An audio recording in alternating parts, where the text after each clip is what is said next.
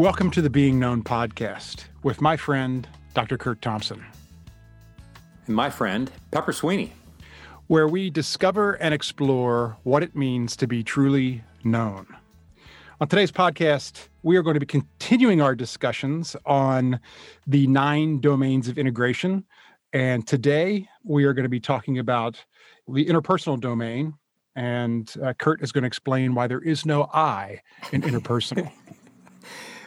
Well, there's the first letter. There's the, but, but other, after after that. other than that, it's just it's just a single I. I should change it yeah. to winter personal. So it's a we at the top. I think that would be a, that is, that a is more nice. precise description. It's the winter personal domain. the, the winter personal makes... my discontent. Yes. Yes. Every time when we get together and record, you experience that, I think. gosh, are you people listening to this? Oh my gosh. Man, my friend Pepper Sweeney. Yeah. Yes. Yes. You know, with, friend, hey, with, with friends like me, yes. We're going to ask me something. Hey, okay, yes, I was. Dude. Yeah. I saw the picture of the lawnmower. Yes. Like you were back at it. I am back, baby. Tell us about it. Tell us about well, it. So uh, I got the call yesterday, uh, two days ago, that the part came in and it was it was ready to go. And Junior brought it over and dropped it off for me. It's running like a top, and uh, I got out there and and cut it. I didn't have to push it for the third time, which made me really happy, and didn't have to ask for help from anybody. You know, uh, last week uh, when we were recording and some of these some of the recordings we do so we we put this also up on youtube if if you guys don't know that but we put it also up on youtube and there's usually some bonus material that doesn't get in the podcast that ends up on the the youtube so you might want to check that out but anyway last week curt asked me when we weren't we weren't recording on on audio, but it was after the podcast. He asked me, he challenged me. He said, I have a challenge for you because the lawnmower hadn't come back yet. He said, I challenge you. The challenge for you is to go and ask Willie to cut your grass for you. That's right. That's Which right. I said, You're out of your mind. You are completely. you must not nothing know like, me at all. Because, right. Nothing like a shrink who's out of his mind. Oh, exactly. And I got to deal with it. It's just not fair. I, I get I get the one shrink as a friend who's out of his mind. You know, I don't need more challenges in my life. By the way, I got enough just on the daily now I got to go help you, my brother. You know, it it it is interesting. It's very telling about me because when you said that to me, what came up in uh, me was like, there is no possible way I'm going to do that. There's yeah, no way yeah. that I could uh, uh do that. And yeah. it, it's it's obviously something that I need to work on. I just don't want to work on it in that way. I want to take some, right, some yeah. other steps. I'm gonna I'm gonna find someone to come over and borrow your mower for a couple of weeks so that you can't find it. And you're gonna have to ask Willie to mow your. Grass. And you know what? He would do it. I had the opportunity to. I ran. I, I saw him out the other day and had the opportunity just to go over and just tell him how grateful I was and explain mm-hmm. to him. Mm-hmm. You know, if you all didn't hear the last episode go back and listen to it and you understand what we're talking about. But to to just thank him because he didn't know that what was happening with me. He didn't know that my back huh. had gone out. He didn't wow. know that um, wow. my lawnmower was, you know, he just knew, he just saw that I had stopped cutting with my push mower. The grass was really high and I left. And so he just came over and wow and took care of it. Wow. So and and Man. he would if honestly, he the amount of times that he says to me, if you need anything, all you got to do is ask. If you need anything, mm. all you got to mm. do is ask. Mm. And mm. I've I've admittedly always had, you know, a hard time asking for help in life. Just no matter no matter yeah. what it's been, I've, it's it's it's a challenge for me. Yeah. So yeah. Well, it reminds me of, you know, Jesus' words when he says, "The reason you don't have is because you don't ask." Hmm. And of course, you know, growing up in my little Quaker community, I'm thinking like, well, you know, it's not my job to ask. People can ask me for things. I'm more than happy to help if you ask me, but like I'm not going to ask for help because yes. of course I'm going to be putting them out or I'm going to be revealing that I'm not working hard enough to do what I, what I can do for myself. Right. The whole, you know, the whole sense of and, and not just because we were Quakers, but I mean because, you know, we we were troubled You know I hmm. mean? Because we are, I mean, I, I think of the rich young ruler who comes to Jesus and says, What must I do to inherit the kingdom of God? What must I do?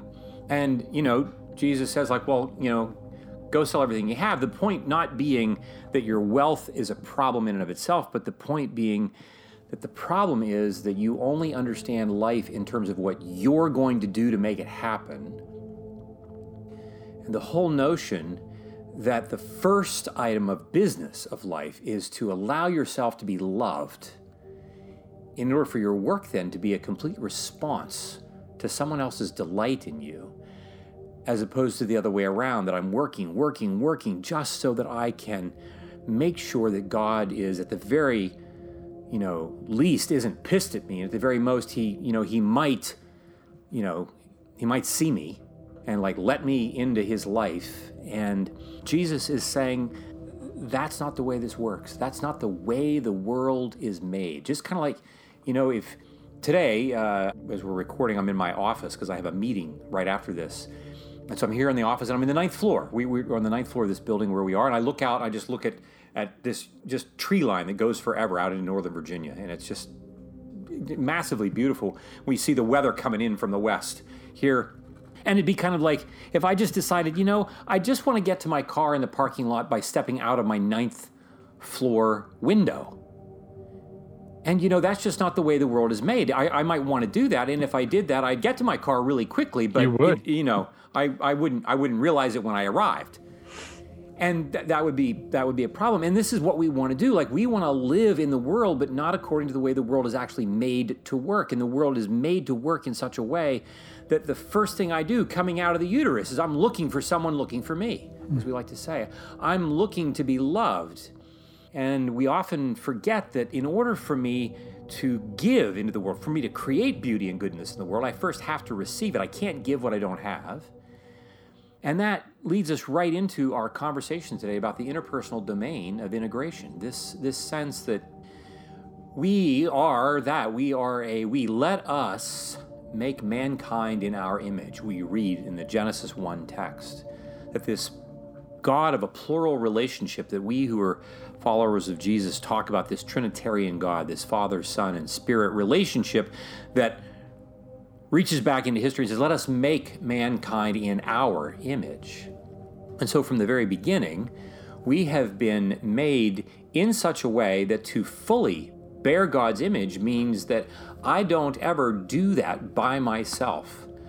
I, as a self, as an individual, like I'm part of that story, and I need to do. I, I need to be able to bring myself to the table.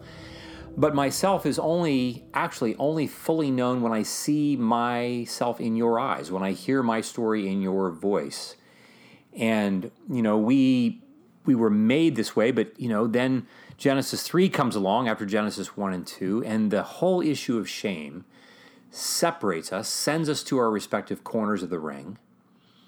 And we for you know, from then on are kind of walking through life and it's very easy for me to believe that like I am in the world and I'm kind of alone and I have to figure out what I'm going to do and I want to get you to cooperate with me but I don't often think that much in terms of being with you. I might have to work to get together with you, but I don't imagine that no we were made connected. The question is am I able to allow God to heal my shame so that I can actually see that that's the way the world really is and has always been that way? We talk not just about what what we call sin, this brokenness, this separation from one another has led us to imagine that I don't live in the world with others, this withness and we-ness that we like to talk about but I I live as if I'm on my own. My anxiety tells me that I'm on my own. My anxiety tells me that I'm anticipating being alone, alone with what I feel and what I think. And we've also culturally kind of strengthened that notion of being alone. We we live with this this, you know, this strange kind of combination of wanting to be more connected, for instance, through social media. We have greater opportunity to see more things, be connected to people, and so forth in a certain way.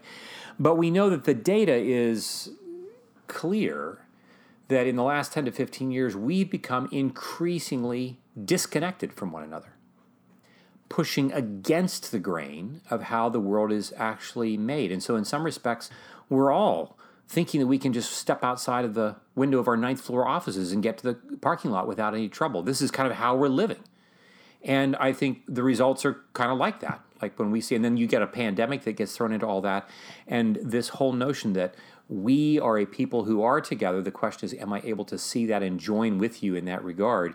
Is really an important part of what our mission in life is to be about. For us to create beauty and goodness in the world, I often think I'm on my own to do that, when in fact, I only do that most powerfully with you. And I, I think, for instance, like this podcast is an example of that. Like, it, it has just been so life giving to me to work with you and Amy, and we just, you know, did a little greeting for Rachel, who developed, you know, the our logo, and for Noah, who's doing the music. I mean, all of this withness that together uh, brings forth all this beauty. Yeah. When you were talking about um, culture and how our culture has set this up, I thought you were going to say, and I want to ask you if you think this is true, that specifically here in the West, you know there is this sort of spirit of of I can do it on my own. Um, mm-hmm. You know the John Wayne kind of you know drive it, yeah. and I don't need yeah. anybody. And I know that for me, you know, I can remember times even in my career as a young actor out in Los Angeles where people would actually say, "I want to help you," and I would mm-hmm. think they don't really want to help me and i want to do it on my own merit i, I don't i don't right. i want to sh- i want them to hire me because of my talent because of who i am not because this person's going to help me it was crazy making you know, when right. I look back on it. But yeah, yeah.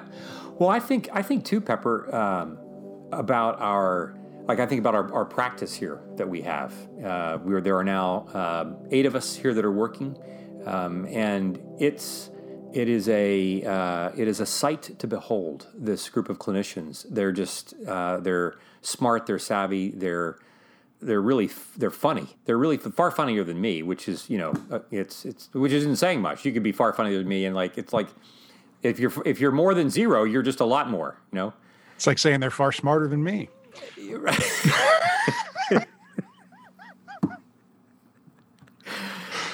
and you know, I I have these I have these moments where I feel you know when when they say no, Curt, we'd like you to we we want to we want to do this and this and this mm-hmm. different and we want so that you can be kind of cut loose to do what you, only you can do. And i you know the generosity of spirit of the folks with whom i work is you just can't measure it. Like they're they're just unbelievable and at the same time i'm like no no because i know at some point I'm I'm gonna like I'm not I'm not pulling my weight. I'm not doing what I'm supposed to do.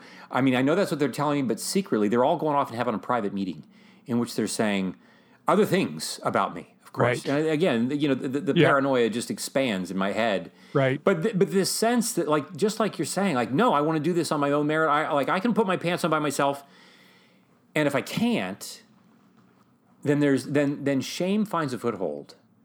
And what's so striking is that they would say to me, my, my colleagues would say to me, Curt, you, you often don't get it. Like, when you don't let us do this, you don't let us do what we really want to do and what we are actually made to do. Like, I'm, we're actually made to help you do what you do, and because you help us do what we do. And there are other things that they do that I don't that I don't do that they're really good at. And it's still this thing that's banging around in my head that I have to do this by myself. Yeah, I'm right there with you. It's a, I've, I've gotten better at it. I can remember when when Nell was pregnant with our with Coleman, you know, our our 1st mm-hmm. um, and she was put on bed rest for like four months. And we were living in California, no family around or anything. Mm. Um, and our church community and friends and you know started calling and saying we want to bring meals and i'm like no i got this i got this no i don't i don't thanks we're we're fine i don't need any help and i got to the point where i was just I was broken. I I, I couldn't keep it up anymore. Oh, and oh. and so somebody was wise enough to see and said, "Look, we're we're bringing it. You can't." And they started a started a meal chain and and all you know it all. And I had to accept the help then. And yeah, and I saw the joy that they had when they brought stuff over and we're able to help. And I, you know, Mm-hmm. I thought, you know, it is. I have responsibility in this because it's not just about. It can't just be a. I can't feel shame in taking the help because it, Right. that not only hurts me, but it hurts them because they're wanting to do it and I'm refusing them. Right. It is a uh, you know you know Pepper. We we've talked about attachment here, and I think on other episodes we'll come back and and look at that even more closely. But one of the things that we recognize, you know, that attachment. Uh, you all have heard us talk about this notion that there is what we call secure attachment, and then we have these three different insecure forms of attachment.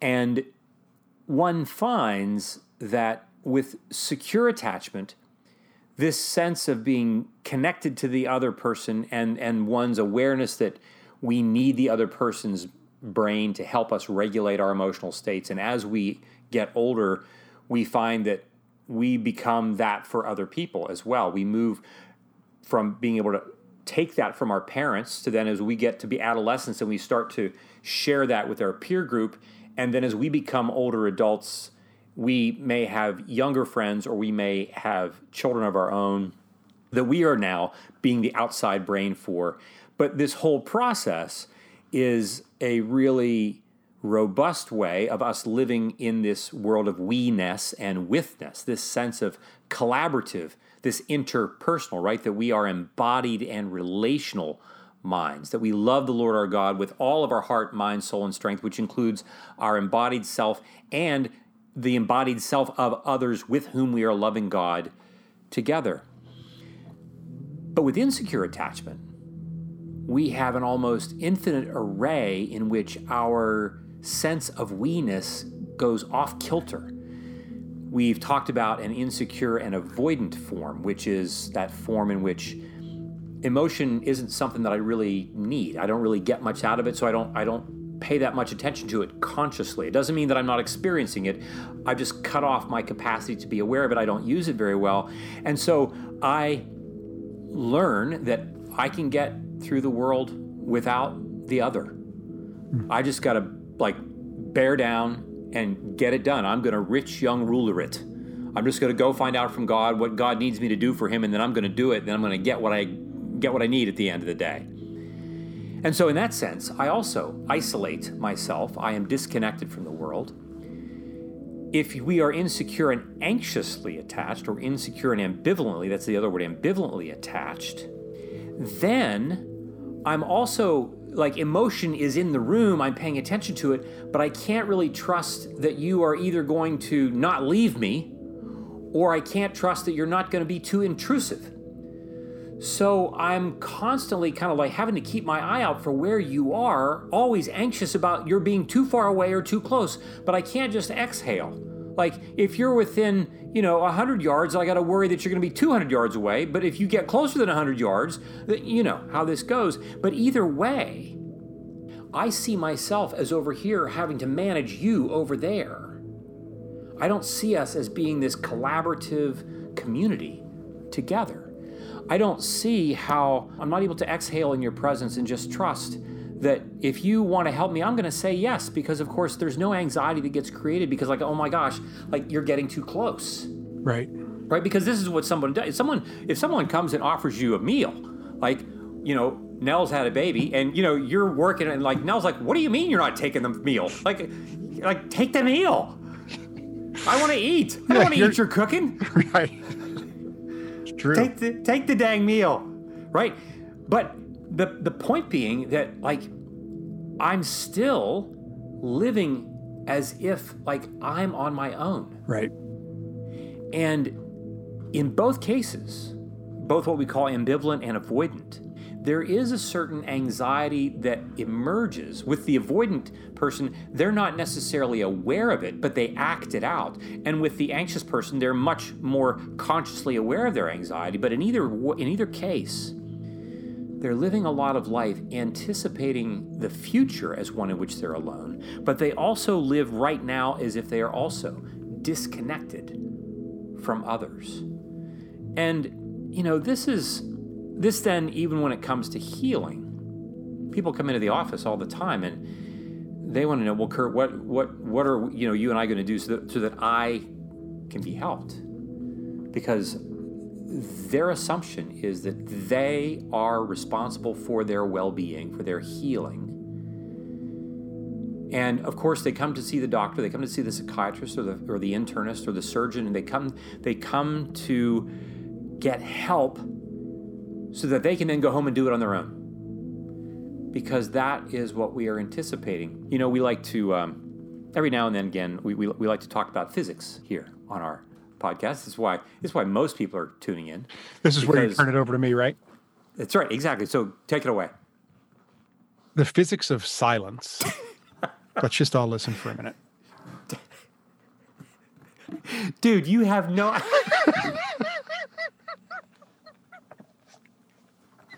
you have no idea. We're gonna do it. We're gonna do an episode on this. Okay. I, I hope Amy is taking notes because we are gonna do an episode on silence. Well, you and, would, and, and you can imagine how exciting that episode is going to be, yes. folks. Well, we've done some Just- some silent work together. We've done some. I mean, you know, I've I've been in events where Curt would be up speaking and he would take these pauses, and and I would be directing the event, and I'd be getting really anxious because I think, okay, did he have a stroke?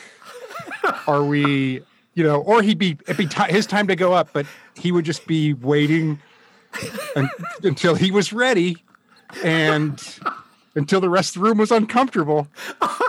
and my anxiety levels are going up because I can't get across the room to him to cue him. And then he would go up and I would be able to breathe again. Bro, I'm I'm just I, I think I was just reinforcing that we it's it's a we ness. Like we are Yes, together like, we. like like we are we are connected to each other. Okay, so let's talk about the Heisenberg principle then for Yeah. just a moment, if we can. Please. I know that you all have been waiting with bated breath for this very moment, the Heisenberg principle. Heisenberg was a physicist who kind of ran around with, you know, Einstein and a couple of other rather dull characters, and he formulated this idea that you know you, you hear about this in science circles this this notion that you know if you're going to do an experiment this notion that if you want to observe the experiment whether it's a chemical reaction whether it's a group of people in the room whatever it is that because of quantum mechanics this sense that like if you if you were to if you were to you know we, we have these individual bodies but you break down these bodies into molecules and molecules into atoms and and then you, it just goes into the into smaller and smaller and smaller particles, and before you know it, you recognize that the boundaries between things that seem to be so plainly boundaried off are not quite so clear. And you come to discover that if you're in a room, quite technically, from a quantum mechanics standpoint, your very presence even though like I'm over here and I'm watching the chemical reaction take place over there on the bench, or I'm over here and I'm watching this couple in the room have a conversation, I don't think that I'm having any impact on this. I'm just here observing this. And what we don't recognize is that we have been made in such a way that we can't not influence settings in which we enter into the room. Now, in some respects, you know, the degree to which we interact with that setting is much more limited. I can probably watch a chemical reaction in the chemistry lab that would happen pretty much in the same way that it would if I were or weren't in the lab, for the most part. If you got real technical about it, you would say, no, there, were, there would probably be quantum differences in what's happening in the room between me and whatever those things are that are going on in the chemistry lab. But when you're sitting in the room with your two children who are fighting with each other, or if I'm sitting in the room with a couple who are having to, you know, work things out and, and they turn to me and look at me and like, you know, could you please tell him that like I'm right and he's wrong? or vice versa, Right. right?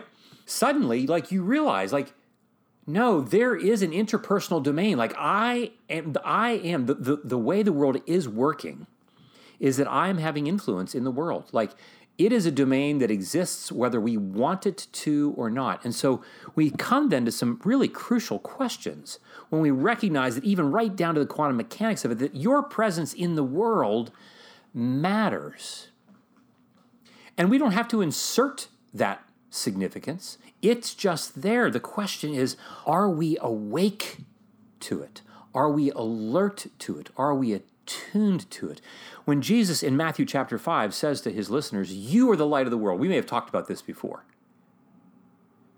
That when I hear this, when I hear this phrase, this notion that when Jesus said, You're the light of the world, who would light a lamp and stick it under a bushel? Well, no one. And so I hear him say, Curt, you're the light of the world, don't screw it up. Right? But I think, as we've said here before, perhaps, like, no, Jesus is saying, You are utterly illuminating which means that when you walk into the room, your light is going to, like, it's going to mean something to people. But if I myself think that if I'm walking around believing that actually I'm siloed, that I walk into a room and nobody sees me, it certainly changes my own response to me. It changes my response to the other. It changes my awareness of like we ness. I don't sense that. I don't see that. But when I am paying attention to we ness, when I'm paying attention to the fact that we are connected, and the question is going to be when I walk in the room, whose life is going to be made more beautiful because now I'm in their life with them? That's the question. You know, we uh, we do a lot of work here in our practice in what we call confessional communities, otherwise known in, in most circles as group therapy. And we do a lot of work believing that when people are in these communities, that there's so much more that can get done than if you're seeing a therapist individually. There are reasons for that, but one of the most poignant moments that happens over and over and over again for any number of different people is, you know, before a person enters into the group and we're kind of getting a sense of whether or not they're ready to start a group or be, part of a group, well, I, I will tell them, I really want you to know that not only do I think the group is going to be helpful for you, but I think you're going to be helpful for the group. But I want you to know that the way you're going to be helpful is might not be the way you think. When we're going to help somebody, we typically think we're going to help by offering them Yes, I see the smile on your face. Take it from there. Offering them advice and help and right. words of wisdom. Yeah, yeah. And, and, and truly, Pepper, you have been a help in many times of trouble for me by offering those very things.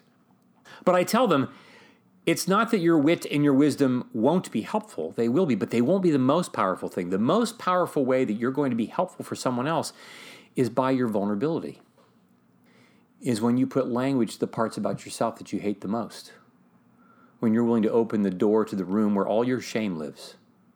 And of course, they're like, you're whacked. You're you're absolutely whacked. And these are not perhaps mutually exclusive realities. I mean, I may be, but it's still true that it is in our vulnerability that we actually shed light. We bring light into the room.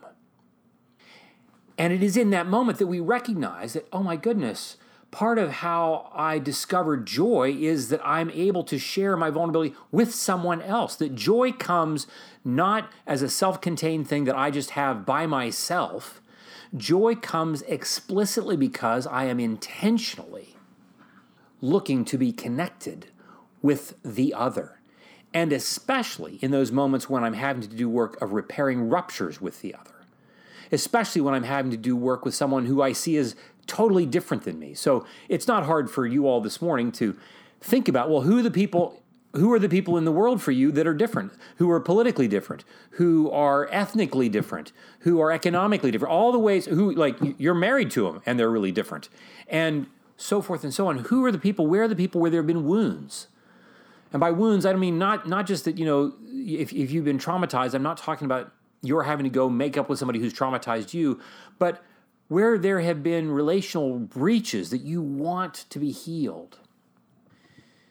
Recognizing that life and beauty and goodness are to be found in this sense of connection with others. And so we find in these confessional communities that their life that they live in other domains outside of this confessional community is made all the richer because of the work that they're actually doing in the confessional community, naming who they are and receiving the reality of the others in the room. And in this way, they're practicing recognizing how the world really most powerfully, most beautifully works.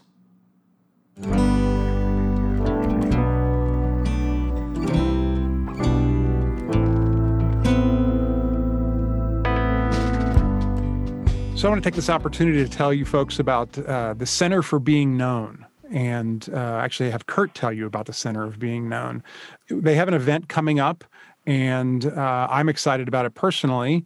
Curt, tell us uh, tell us a little bit about the Center for Being Known and about this event that you have that you're planning.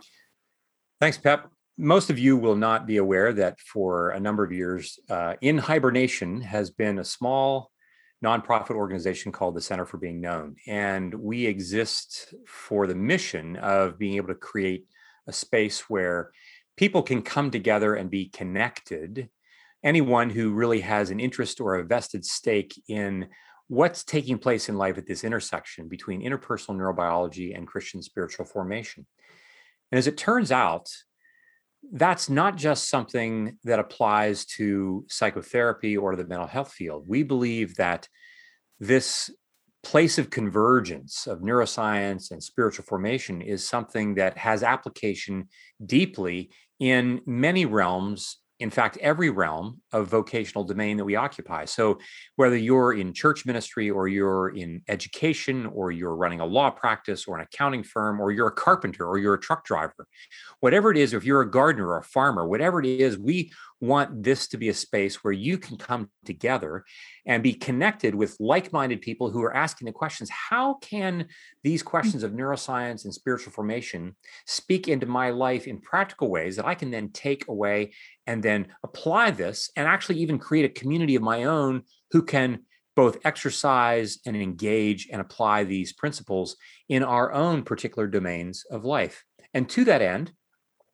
CBK, as we call it, the Center for Being Known, will be having its inaugural annual conference virtually on October 22nd, Friday, October 22nd, this coming year, this coming fall, 2021.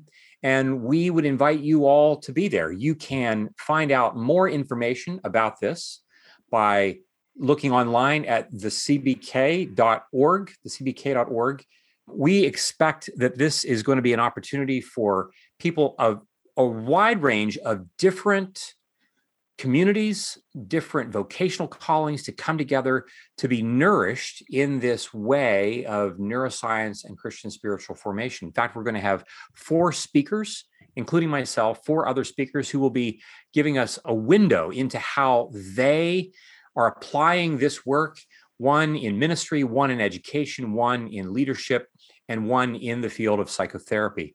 Each of them, uh, people that I know personally and that are really skilled at applying this kind of work. And so, with that in mind, I want to invite you all to consider doing that again. October 22nd, 2021, our first annual CBK conference called Connections. Please join us there.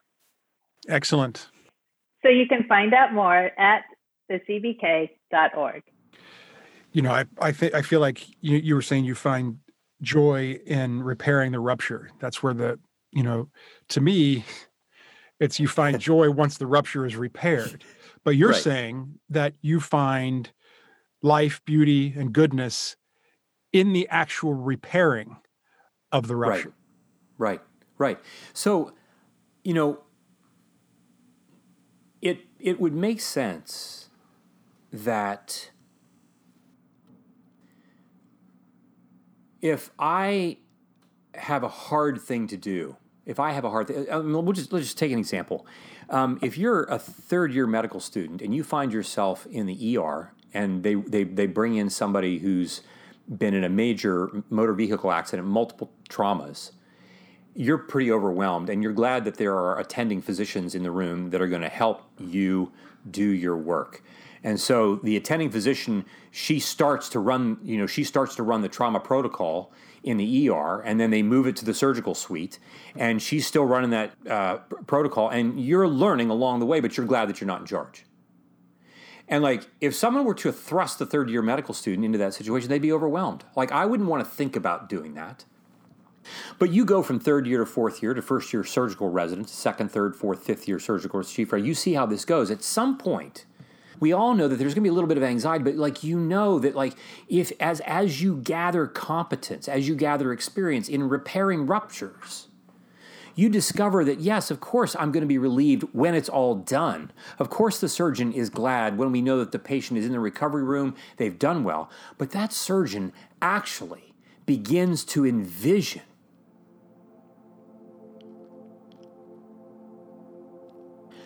that surgeon sees beauty long before it ever gets out of the OR.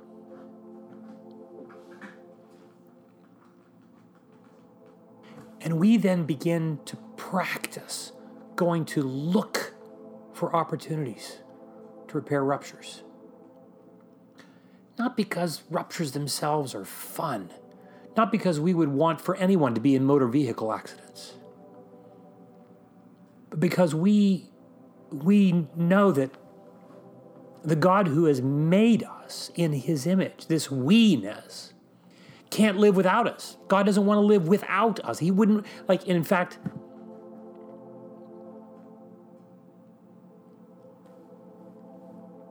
he, he's not even going to let death get in the way of it. He'd rather die than be separated from us. And so he does, because he knows that something else is coming. He walks into the OR and he already knows what he's going to do.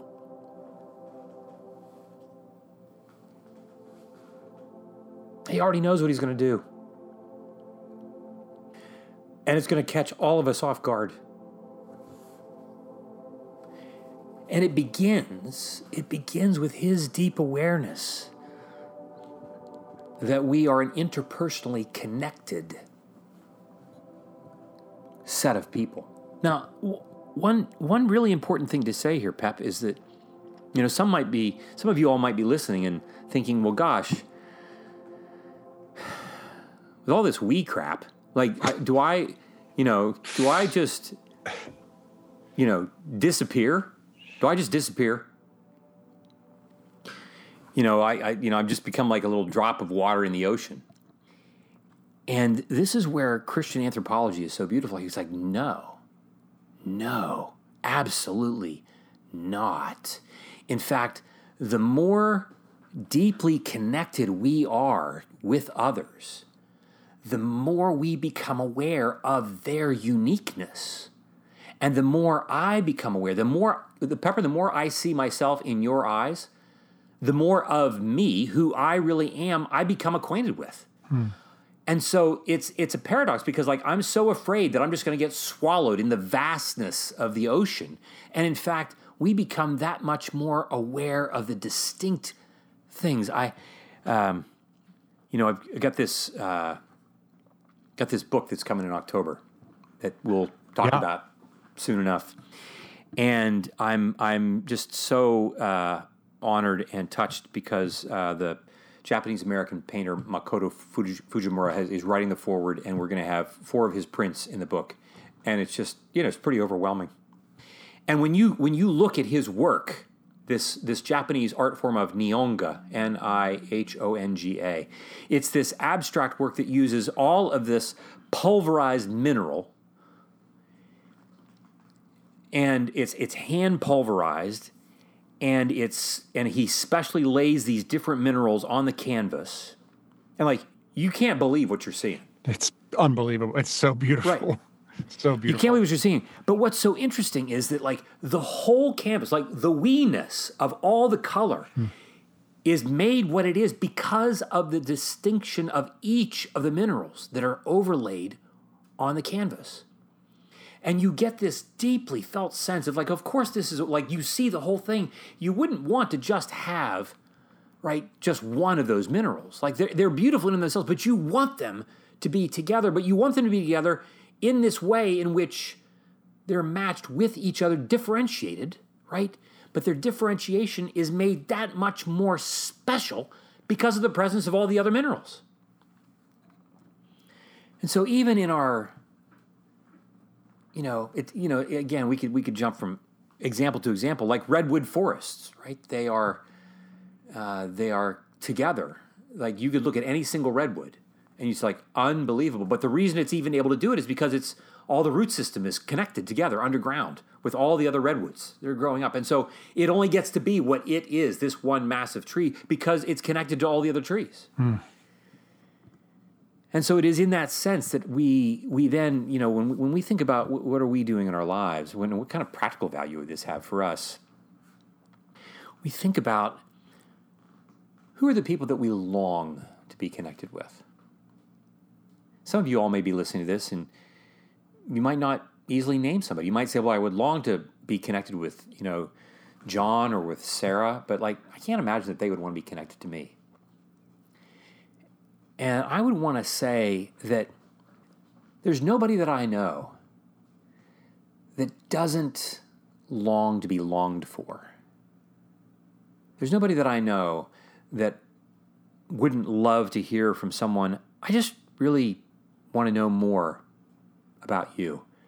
And I would really love to share more of me with you because I want to live into this we-ness and withness in order for all of us to be more particularly who we each are as individuals.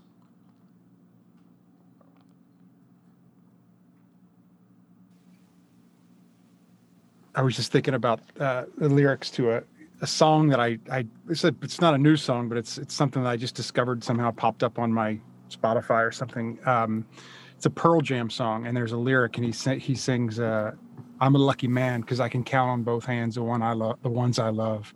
Some folks they have one, others they have none. Uh-huh. And it's just it's heartbreaking to think wow. of those people that have none, right? That right. have, and there are people that have none there right. are people that have none. You know, I think in this time of COVID, and we're now, uh, depending upon you know what part of the country you're in, you know, at what what time in 2020 it reached your shores, the shores of your city or your county, wherever you live. There's no question that in the last three months, even even as we've, you know, we've obtained vaccines Mm-hmm. People are starting to be more connected physically in greater and greater numbers, and there's greater hopefulness. There is also, as we're pulling the curtain back, you know, we're just seeing more evidence of the devastation that it has brought for so many people. I'm thinking of a friend of mine whose child, uh, high school senior, who was just top of their class as a junior, everything you could imagine that they were. You name it. Uh, f- you know, four point something student because they don't have enough A's to give to them. Right. Eagle Scout, all the whole every, every everything, and and they're not the same person because they've been so cut off. And uh, I think of the number of people who have whose lives have really become uh, made much much more difficult. And it is a testimony, Pepper, yeah, to the fact that we are we. Yeah. As much as we'd like to think that we could get away from it, and as much as we've actually, in the last 20 years, been practicing trying to get away from people, whether we've known it or not, especially, not to indict it, but especially in our social media, right? I can just lob all kinds of grenades out into the social media, you know, uh, field, and you know, and then I don't, I don't have to be accountable for that. I, I don't, I can just do whatever. Like, I forget that what I'm doing is I'm acting like a redwood who's cutting off my roots from the other trees in the forest because you know I don't like the way you look and, and before you know it like why is it that my branches are starting to wilt? Right. And so I would love for us all to be uh, you know doing a couple things. One is uh, you know just some practical things. Like in the next month, you can do this for the next four weeks. Each week, I want you to think, and, and, and this, uh, this is not complicated, but it won't be easy. Okay.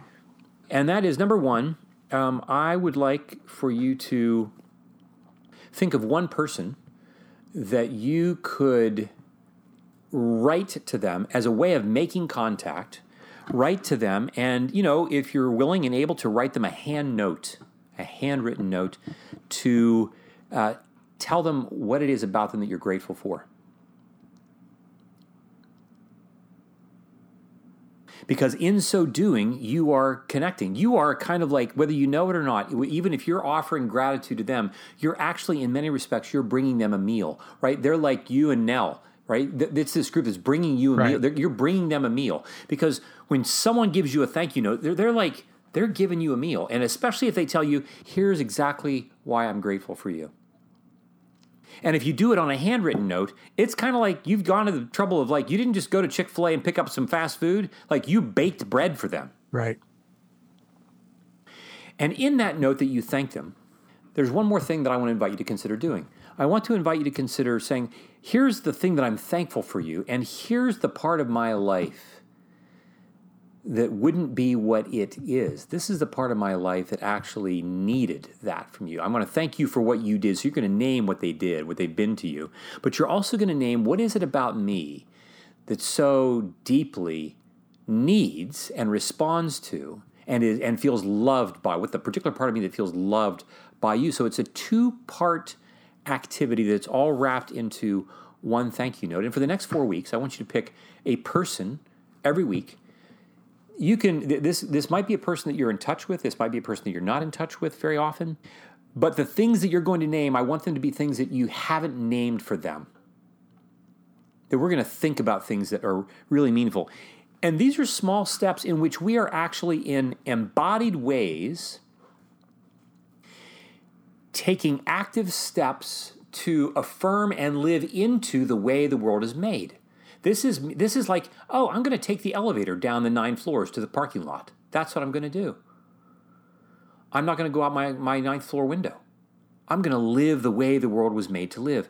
And I want to say to you, like when we do this, when we live with the awareness that we are connected to people, you walk into the room and like you're assuming you're knowing that like they they might not even know it, but they can't wait to hear my voice say, It's so good to see you.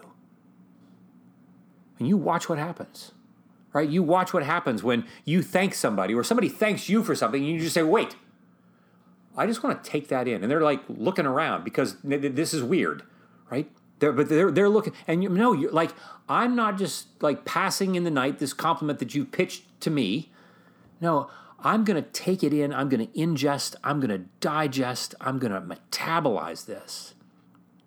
And I'm doing it not just for me, I'm doing it for us.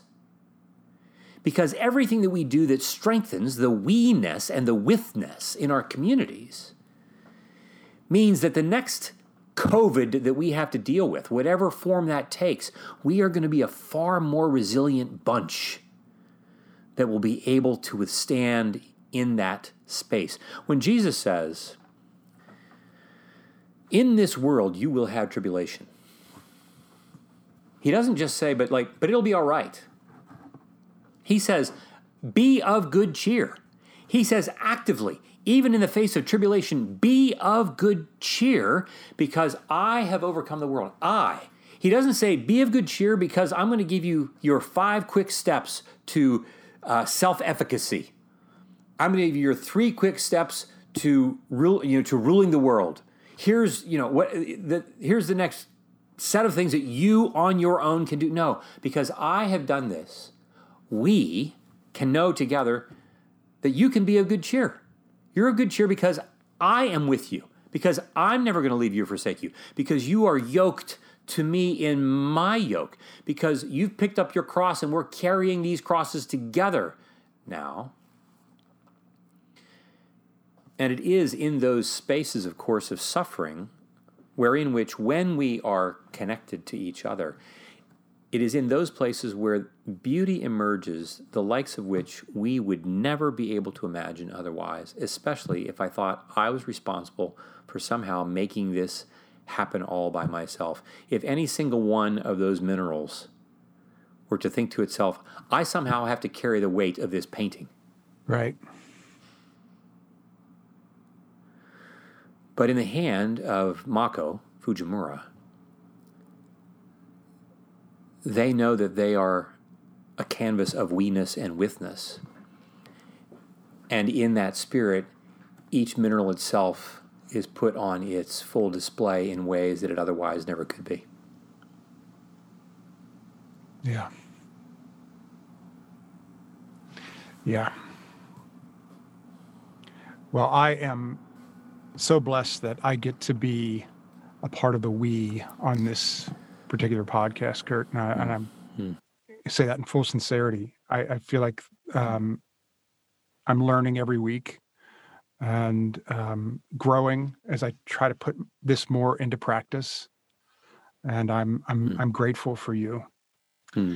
And if you need my address, at you. if you need my address to send that letter, I'll get Yeah. it. I'll get it to you afterwards. Okay.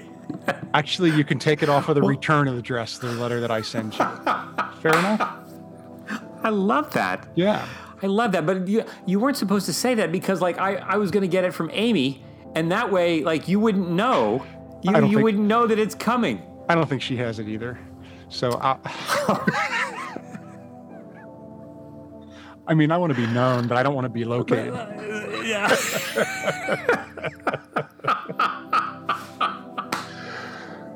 As usual. I love Curt- that. Go ahead. You wanted to say uh, something else. I, I just say I love that. I, I I'm just thinking it's, it's a new phrase. How to be known. But not located. but never but never located. That's the podcast in which you can be truly known but never located. yes. Yeah. Hey. Until next time, I appreciate you. My brother. Love Yeah. you so much. Until next time. Love you.